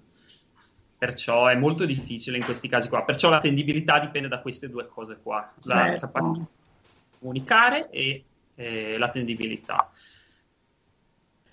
E quindi anche sì, da come vengono raccolti i dati, non so, in Italia ci sono state varie polemiche anche su questo, naturalmente. Non solo in Italia. Non solo, non in, solo Italia. in, Italia. Ecco, grazie per dircelo, perché dicevamo anche prima, così con degli amici, gli italiani tendenzialmente si martellano le dita, no? Siamo sempre i peggiori in tutto. No, non siamo i peggiori in tutto. È eh, vero. Sai, infatti c'è questa tendenza, me ne ero un po' reso conto anche leggendo un po' le notizie, però sì, questi problemi ci sono un po' dappertutto alla fine. Certo. I dati non sono precisi, non sono abbastanza precisi e, e questo purtroppo po- provoca dei problemi, perciò è molto più difficile stabilire, per esempio, se è meglio autoisolare una percentuale di popolazione o obbligare tutti a tenere la mascherina sempre, perché qua quando si è all'aperto si può ancora non usare la mascherina, non è obbligatoria, e cose di questo genere. Perciò sì, l'attendibilità dei dati è proprio chiave in questo. Certo. Va bene Marco. Marco, allora. grazie per il collegamento. Se ti chiameremo ancora, tu ci risponderai. Ah, volentieri, volentieri. Grazie per Bene. l'opportunità che mi avete eh. dato. Sei il nostro corrispondente ufficiale da Toronto. Ecco. Ottimo. Bene. Farà piacere parlare se ci sono altre novità o altre certo, cose. Certo. Magari parleremo del Festival del Cinema di Toronto che, eh, eh. che forse è chiuso, no? quest'anno non c'è stato. Credo, non, in Credo... realtà non sono proprio informato. Eh. Si vede che con tutte queste cose qua... Eh. Certo.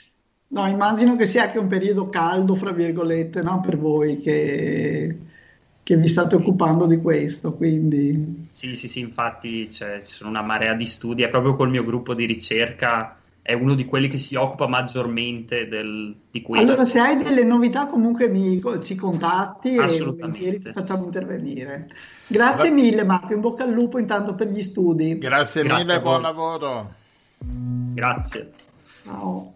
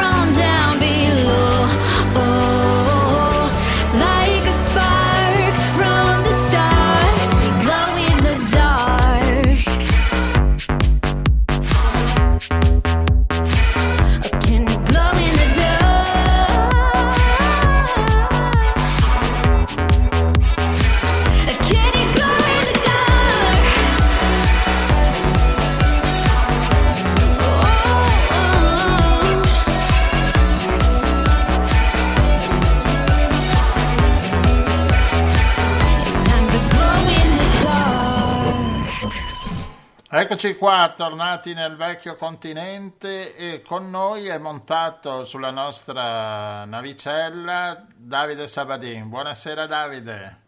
Buonasera a tutti, buonasera, ben ritrovati. Ti piace Eh, questa, grazie per essere di nuovo con noi. questa navicella della nostra mongolfiera del Giro del Mondo in 80 giorni?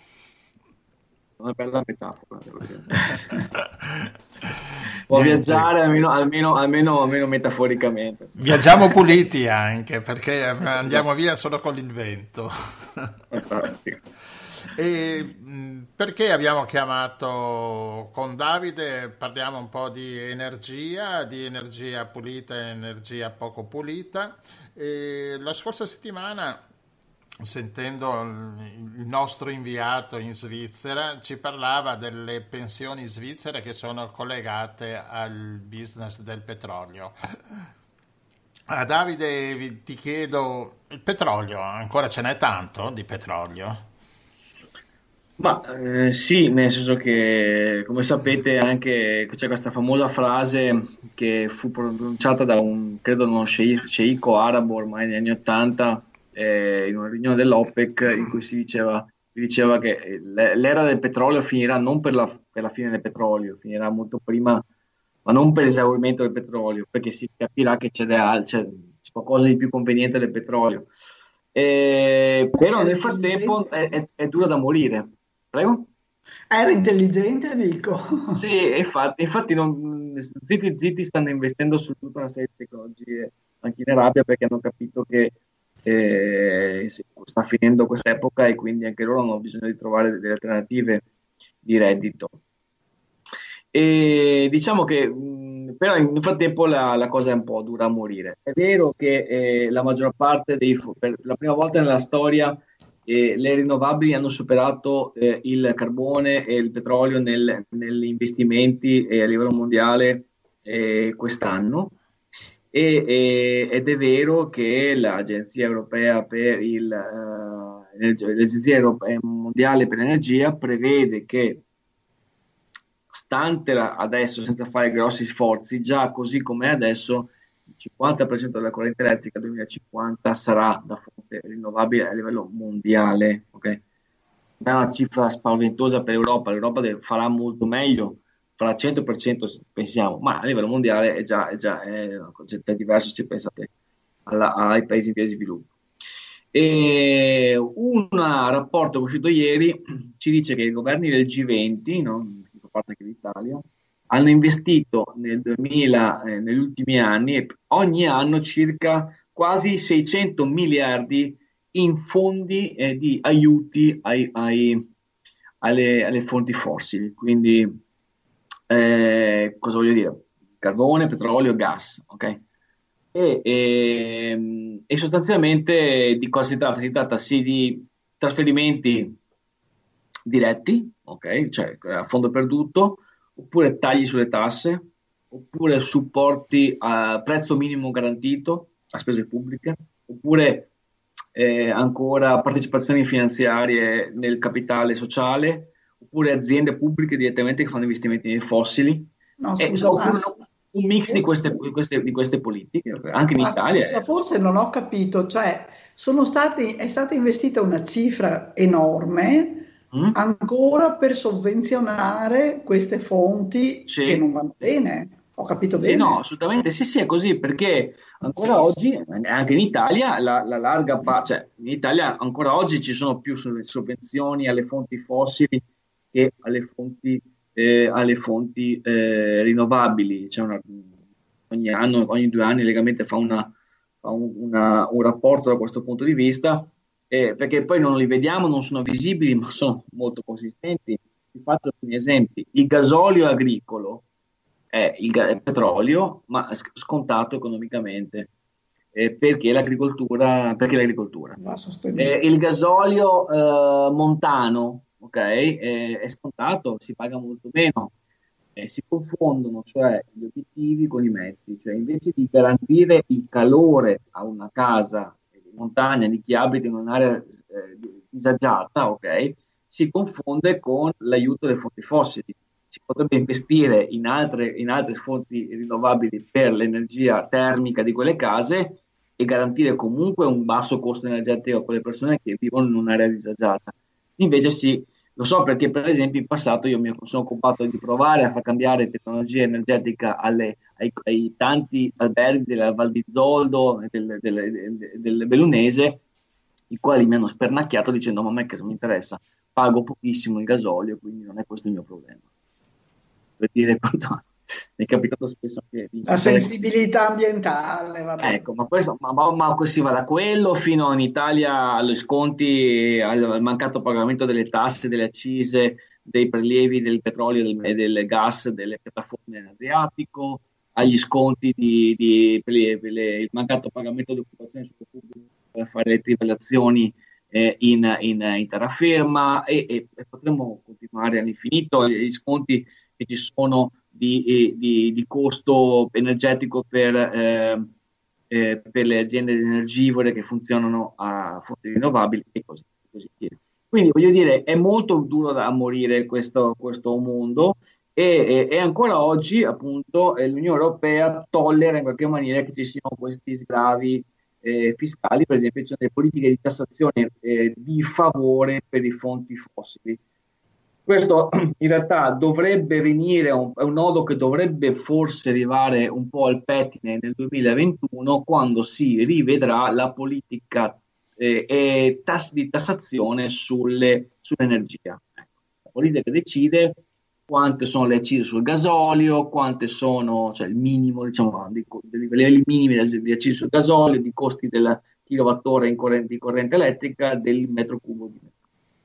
Lì stiamo eh, Davide, scusa, posso farti una domanda così anche per, per i nostri ascoltatori, eh. insomma. Quali sono le fonti fossili e perché non vanno bene da un punto di vista ambientale?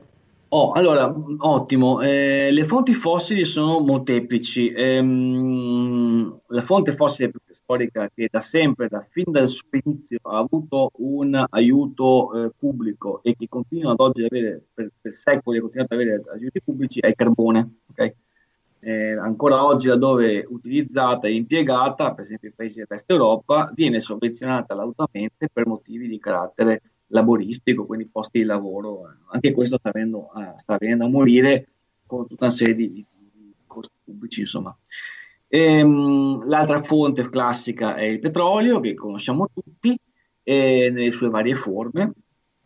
Ehm, quindi eh, anche GPL, per capirci, specifichiamo, anche il GPL è petrolio, ok?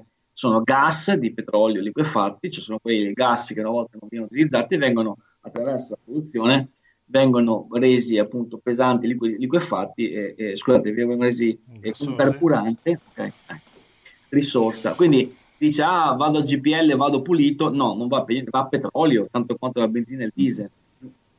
Solo che eh, le emissioni locali, cioè in termini di PM10, sono leggermente. E poi c'è il grande, grande nuovo malato del, del, del, del, pianeta, che è il gas. E questo è un, tema particolarmente interessante per l'Italia, perché, perché l'Italia, eh, anche nel suo piano energetico e, e climatico, piano energia e clima eh, nazionale, PNIEC, okay, insiste, e insieme all'Italia insistono anche alcuni paesi dell'est Europa, su questo concetto del gas come carburante di transizione verso la neutralità climatica, quindi verso un futuro delle fonti 100% da fonti rinnovabili. Per sapere che noi abbiamo come obbligo come Europa nel 2050 siamo nati l'obiettivo di essere una, un, non avere nessun impatto climatico, quindi essere cosiddetti eh, carbon neutral, cioè con neutralità climatica, e con questa neutralità, neutralità climatica non sono compatibili quelli che sono i fossili, i carburanti fossili che vi ho appena menzionato. Perché? Perché sono carburanti che prevedono la combustione e nella reazione di combustione emettono nel, nell'atmosfera, tra le altre cose, tra i vari inquinanti, anche la famigerata anidride carbonica o CO2, che è un gas che crea l'effetto serra che poi cambia il, le temperature e che poi portano agli sconvolgimenti che vediamo tutti i giorni anche nella nostra agricoltura e quant'altro. Quindi, Quindi, Davide, è quel gasdotto che si vuole costruire la, attraverso l'Adriatico che, che, sbocca in Puglia per dopo risalire non servirà a nulla? No, è bravo, è ottima, molto, ottimo tempismo perché quel gasdotto è stato aperto oggi. Cioè oggi è arrivata la notizia ah. che hanno aperto e connesso eh, quel gasdotto, il famoso TAP, e quindi da oggi il TAP fornisce gas all'Italia. Notizia del Sole 24 Ore e la domanda è a chi lo vendono questo gas? Allora, una prima risposta è eh, lo usiamo per l'industria per eliminare il carbone dall'industria. Quindi, siccome c'è l'ILVA dietro casa, eh, lo usiamo per l'ILVA in parte. Naturalmente un gasdotto non si giustifica per un solo impianto industriale per quanto è più grande d'Europa. Allora lo usiamo anche per togliere il carbone dalla, da una delle due centrali elettriche a, a Brindisi e la facciamo passare da carbone a gas. E qui ci sono, lo devo dire, ehm, ci sono posizioni anche eh, diversificate nel mondo eh, diciamo politico. Ecco sia a destra che a sinistra. Storicamente è una proposta che c'è anche a Monfalcone. Storicamente questa idea di continuare a produrre attraverso l'energia termica, cioè bruciando, passando dal carbone al gas, per una parte della sinistra, per esempio, è una buona idea. Perché considerano, secondo me con una visione degli anni 70-80, che il gas sia una cosa positiva, così pulita. Siccome è meglio il carbone, allora è pulito. Non è così, nel che comunque quando fai un investimento di questo tipo, è un investimento per il quale vai in banca, ti fai dare qualche centinaia di milioni di euro o se non miliardi, fai il tuo bel investimento e lo ripaghi in vent'anni. È un investimento industriale, sono questi i tempi di, di, di, di, ritorno, di ammortamento di questi investimenti. Ma molto prima di vent'anni quell'investimento si, si dovrà fermare perché non è compatibile con le emissioni previste, con la diminuzione di emissione previste dai piani che già esistono. Per cui perché lo vai a fare se sai che lo devi spegnere fra, fra dieci anni o pagarci le multe sopra? Lo fai perché vai avanti a fare quello che hai fatto negli ultimi anni, tanto comunque non sarai tu a governare fra dieci anni, tanto comunque il tuo orizzonte di lavoro è il quattro anni, devi garantire quei 3.000 posti di lavoro, fai lavorare la gente, i tuoi amici e degli amici che fanno i tubi, le macchinarie, eccetera, vanno avanti e via così. Quindi questa è la mancanza di, di visione. Ecco non c'è nessun bisogno di quella centrale a, a gas Brindisi, si può spegnere perché di centrali a gas fatte co- al tempo del governo Berlusconi col decreto Marzano e mai accese o, o, praticamente che funzionano al 10% della loro potenzialità, ce ne abbiamo tante in Italia. In Italia abbiamo una potenza installata, si dice, cioè potenziale o okay, teorica di centrali accese che equivale al doppio del picco di consumo elettrico del paese. Okay? molte di queste sono a, a, a, sono a gas e a carbone. Non, sono, vengono pagate, non li paghiamo per stare pronte nel caso di domanda di si rompe la centrale, cade un elettrodotto, eccetera. Quindi si chiama capacity payment, sono, si paghi, paghiamo quindi ovviamente queste centrali che furono un grosso errore del, del passato. Ecco, non è il caso di ripetere quell'errore facendo questo tipo di investimenti. Altro discorso invece è l'industria, dove forse un ruolo temporaneo che apra lo spazio ad un futuro idrogeno eh, potrebbe esserci, laddove si facessero degli impianti che, eh, come dire, appena disp- sarà disponibile l'idrogeno verde, potranno essere convertiti in idrogeno verde per fare acciaio, che comunque ci serve per fare le, le, i treni, per fare le pale eoliche, per fare quello che ci serve come infrastruttura pulita, e, e, che in questo momento invece sta facendo, si sta facendo con il carbone, quindi quello sicuramente c'è uno spazio eh, diverso di ragionamento, molto puntuale, ecco, però per il resto il metano è finito anche quello, insomma. Ma scusa, questo TAP da dov'è che porta il gas? Da dal Mar Caspio, dall'Azerbaijan, quindi la zona, quindi per capirci... Eh, eh, un investimento gigantesco, voglio dire. Sì, sì, sì. Però termini... dovete capire che, sai, sai qual è il problema? Il problema, il problema geopolitico, perché ehm, l'Italia ha questo TAP, e vuole, e voi avrete sentito, letto che parte sicuramente perché è un mantra che si ripete, vuole essere il, eh, il cosiddetto hub eh, del gas, cioè vuole essere il punto in cui vuole vendere gas a tutti quanti. Poi, appena esce dall'Italia e guardi un po' uno sguardo europeo, leggi giornali tedeschi, quelli francesi, quelli spagnoli, tutti dicono la stessa cosa. La Polonia vuole fare l'hub del gas, la Bulgaria vuole fare l'hub del gas, la Germania è il suo hub naturale, ok? Quindi tutti vogliono vendere gas, a chi non si capisce perché, tutti, perché se tutti lo vendono togliendo i gas centrali no? per cui la gente non ha più la, sempre di meno la caldaia a casa c'è la pompa di calore le macchine vanno a elettrico in futuro e abbiamo previsto quindi a chi lo dobbiamo vendere? Non importa, l'importante è fare investimenti, continuare a far girare le solite cose e, e avanti così. Quindi eh, c'è un problema di regia che però, ripeto, per dare un termine positivo, sta avvenendo un po' al pettine come noto, perché queste robe in tempi di Buckingham Grass andavano tutto, cioè passava tutto in, in cavalleria.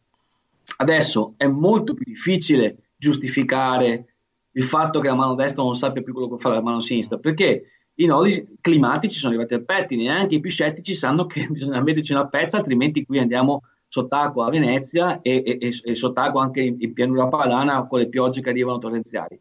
Quindi devono, i politici di destra e di sinistra devono rispondere a una pressione da, da, dal basso e quindi per fortuna si sta cominciando a mettere in discussione tutta una serie di investimenti del, del, legati al gas. Ecco. Per dire poi c'è anche tutto il tema del, della eh, Russia contro, contro, contro America, da, eh, Trump è andato a fare campagna eh, economica acquisti dai suoi fidi alleati, eh, più fidi alleati europei, che sono gli ex comunisti del blocco, del, del, del, sono ormai di estrema destra, insomma, del blocco ex comunista, dove hanno, lui ha sostanzialmente promosso pro, pro, proposto il, il gas americano al posto di quello russo, cioè vi liberiamo dal gioco dell'acquisto del gas russo, vostro nemico naturale storico, vi diamo il gas americano, fate i rigassificatori, cosa che i polacchi hanno fatto, motivo per cui i polacchi per esempio osteggiano in maniera al limite del, del, diciamo del, del, dell'affronto diplomatico la Germania che invece ha un suo nuovo TAP, diciamo molto più italiano, che sta collegando con la Russia. Per cui noi abbiamo fatto il nostro TAP e vogliamo diventare il lab. I, I, tedeschi sono fatti sempre con soldi europei, un altro TAP ancora più grande, ok? E i polacchi, i rumeni e i bulgari sono fatti i rigassificatori per comprare il gas americano, tutti con l'idea di portare gas e venderlo agli altri, ok? Con in più lo schema di America contro Russia, io sono più, eh, sono più fido alleato, eh, dammi le armi, dammi questo, quindi è un po' questo il, il discorso che, che si sta, sta, facendo sulle grandi infrastrutture e i, i, toni si fanno nervosi perché si è capito che le vacche sono un po' più magre di noi. Mi pare di capire che, che comunque il filo rosso è una miopia pazzesca, no? nel senso che non si guarda più in là di un orizzonte temporale brevissimo e hai ragione, prima dicevi, e comunque questi politici eh, sanno benissimo che fra dieci anni no? eh, non è più il loro momento. È così eh, purtroppo, eh, però eh, vi devo dire la verità che si è sentito molto eh, a Bruxelles l'effetto dei Friday for Future, del, delle, milioni, sì, delle, milioni, di persone in strada. qui ha, devo dire ha avuto un suo, un suo effetto. A me è capitato di eh, stare in una riunione con il neo, cioè diciamo, il, il nominando, diciamo così, commissario dell'ambiente europeo, il ministro europeo dell'ambiente, che doveva essere stato appena nominato, doveva ancora come dire, giurare, ecco. E, e, in una riunione in cui si parlava di economia circolare, e lui dopo, dopo poco si è alzato ed è andato, diceva vado in incognito, tanto ancora non mi conosce nessuno perché sono ancora una faccia poco conosciuta, vado a infilarmi a vedere i, nei Friday for Future a vedere cosa fanno, cosa dicono, cosa mm. per dire. No? Ecco, non, me lo, non, me lo, vedo, devo dire, un ministro italiano che si infila nella manifestazione di Friday for Future. Per capire co- come tira il vento. Eh. Esatto. Ecco, quindi per capirci loro hanno, eh, quindi quella, devo dire che questo ragionamento sulle infrastrutture, questo ragionamento sul eh, cambiare eh, nelle, nella, negli aspetti tecnici andare per esempio verso il riscaldamento, un riscaldamento tramite le pompe di calore, quindi l'elettrificazione eh, e non più il gas, okay? eh, sono discorsi tecnici, i famosi discorsi nelle stanze tecniche, dietro le stanze di Bruxelles, che in realtà spostano milioni di posti di lavoro in una direzione, spostano domanda di gas, per capirci, più della metà del gas che compriamo in Europa e siamo il principale mercato del gas mondiale, ok? Più della metà quindi il più grosso acquisto di gas mondiale viene fatto per i riscaldamenti europei. Se i riscaldamenti europei da domani, tra 5, 6, 7 anni vengono fatti dalle pompe di calore, perché non si, più, si decide che non si vendono più eh, um, caldaie. Eh, caldaie a gas, così come non si vendono più lampadine a incandescenza, ok? E quel mercato va a morire. E se va a morire quel mercato, starà in piedi ancora il mercato del, delle auto a metano? Bah, chi è, chi, chi è, che paga la rete di metano avendo la metà dei clienti? Oh. Difficile. E via così si aprono una serie di scenari. Certo. No, mm.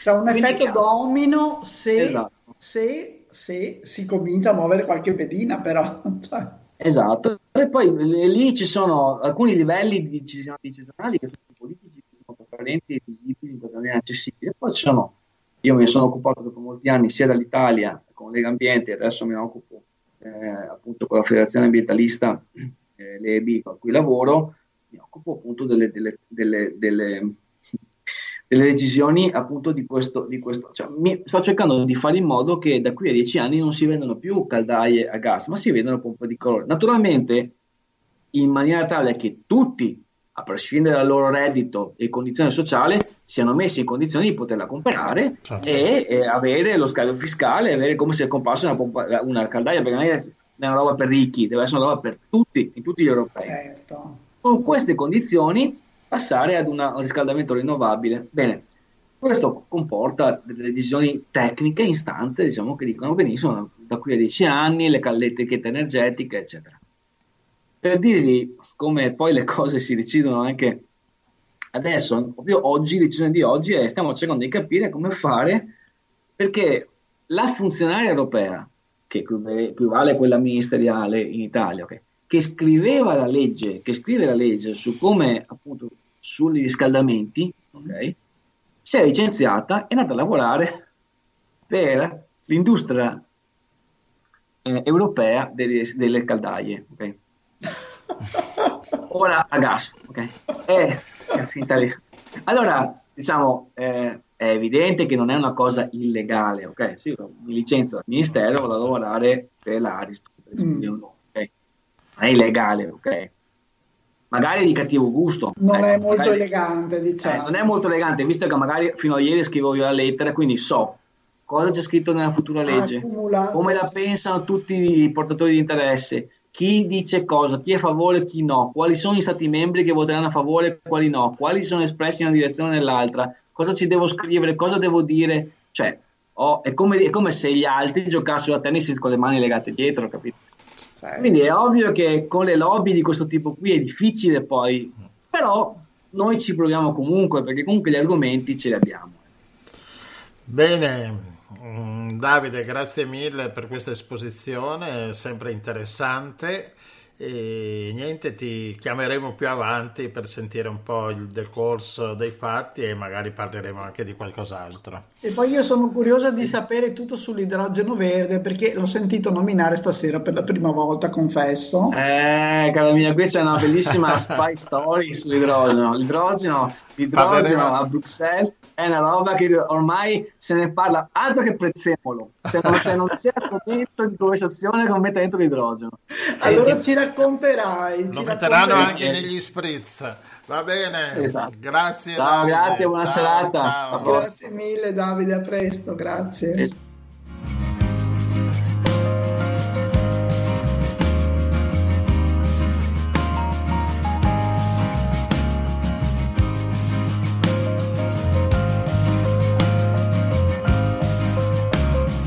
Presto. strikes the water. Blinded by the spark and the flame, I'm saving this for home. Stay with me and breathe in the autumn. It's a cool and colorful dream takes me away. Down by Lake Shore, drive dreams straight beside.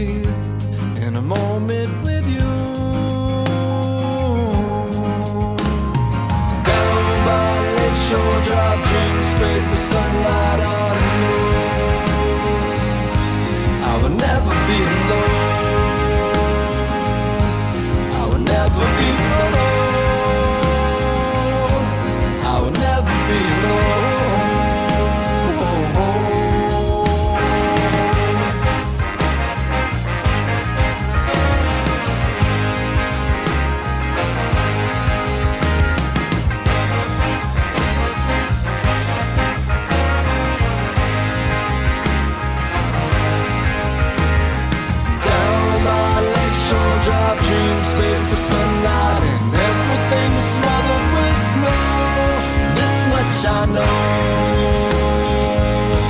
I will never be. This much I. Sam Rever lo teniamo basso e così siamo per i saluti finali. Allora Rossella, bella puntata anche questa. Una puntata molto interessante, grazie. Dobbiamo ringraziare la redazione che ci procura sempre questi contatti così interessanti. Anche il grafico, devo dire, sta facendo il suo bel lavoro. Hai visto la locandina ultima? Bellissima, sono tutte locandine tratte dai libri Il giro del mondo in 80 giorni. Ogni libro una locandina, una Beh, puntata. abbiamo veramente una un grafico locandina. degno di nota, bisogna dire. Ecco. Bene, dopo questi autocomplimenti che ci facciamo,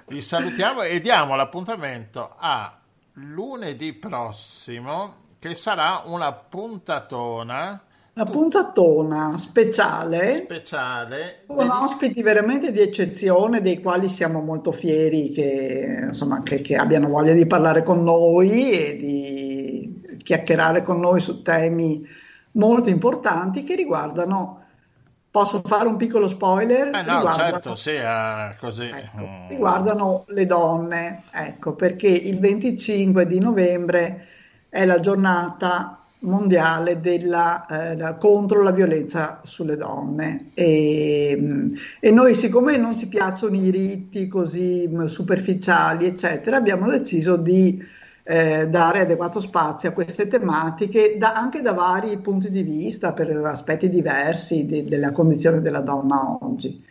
E quindi vi aspettiamo e- Vi aspettiamo, condividete il programma perché mm, più c'è la condivisione, più si allarga La la platea. la platea, il teatro si apre a, a più livelli, a, a più gallerie, arriveremo fino al loggione al quinto piano. E, Sì.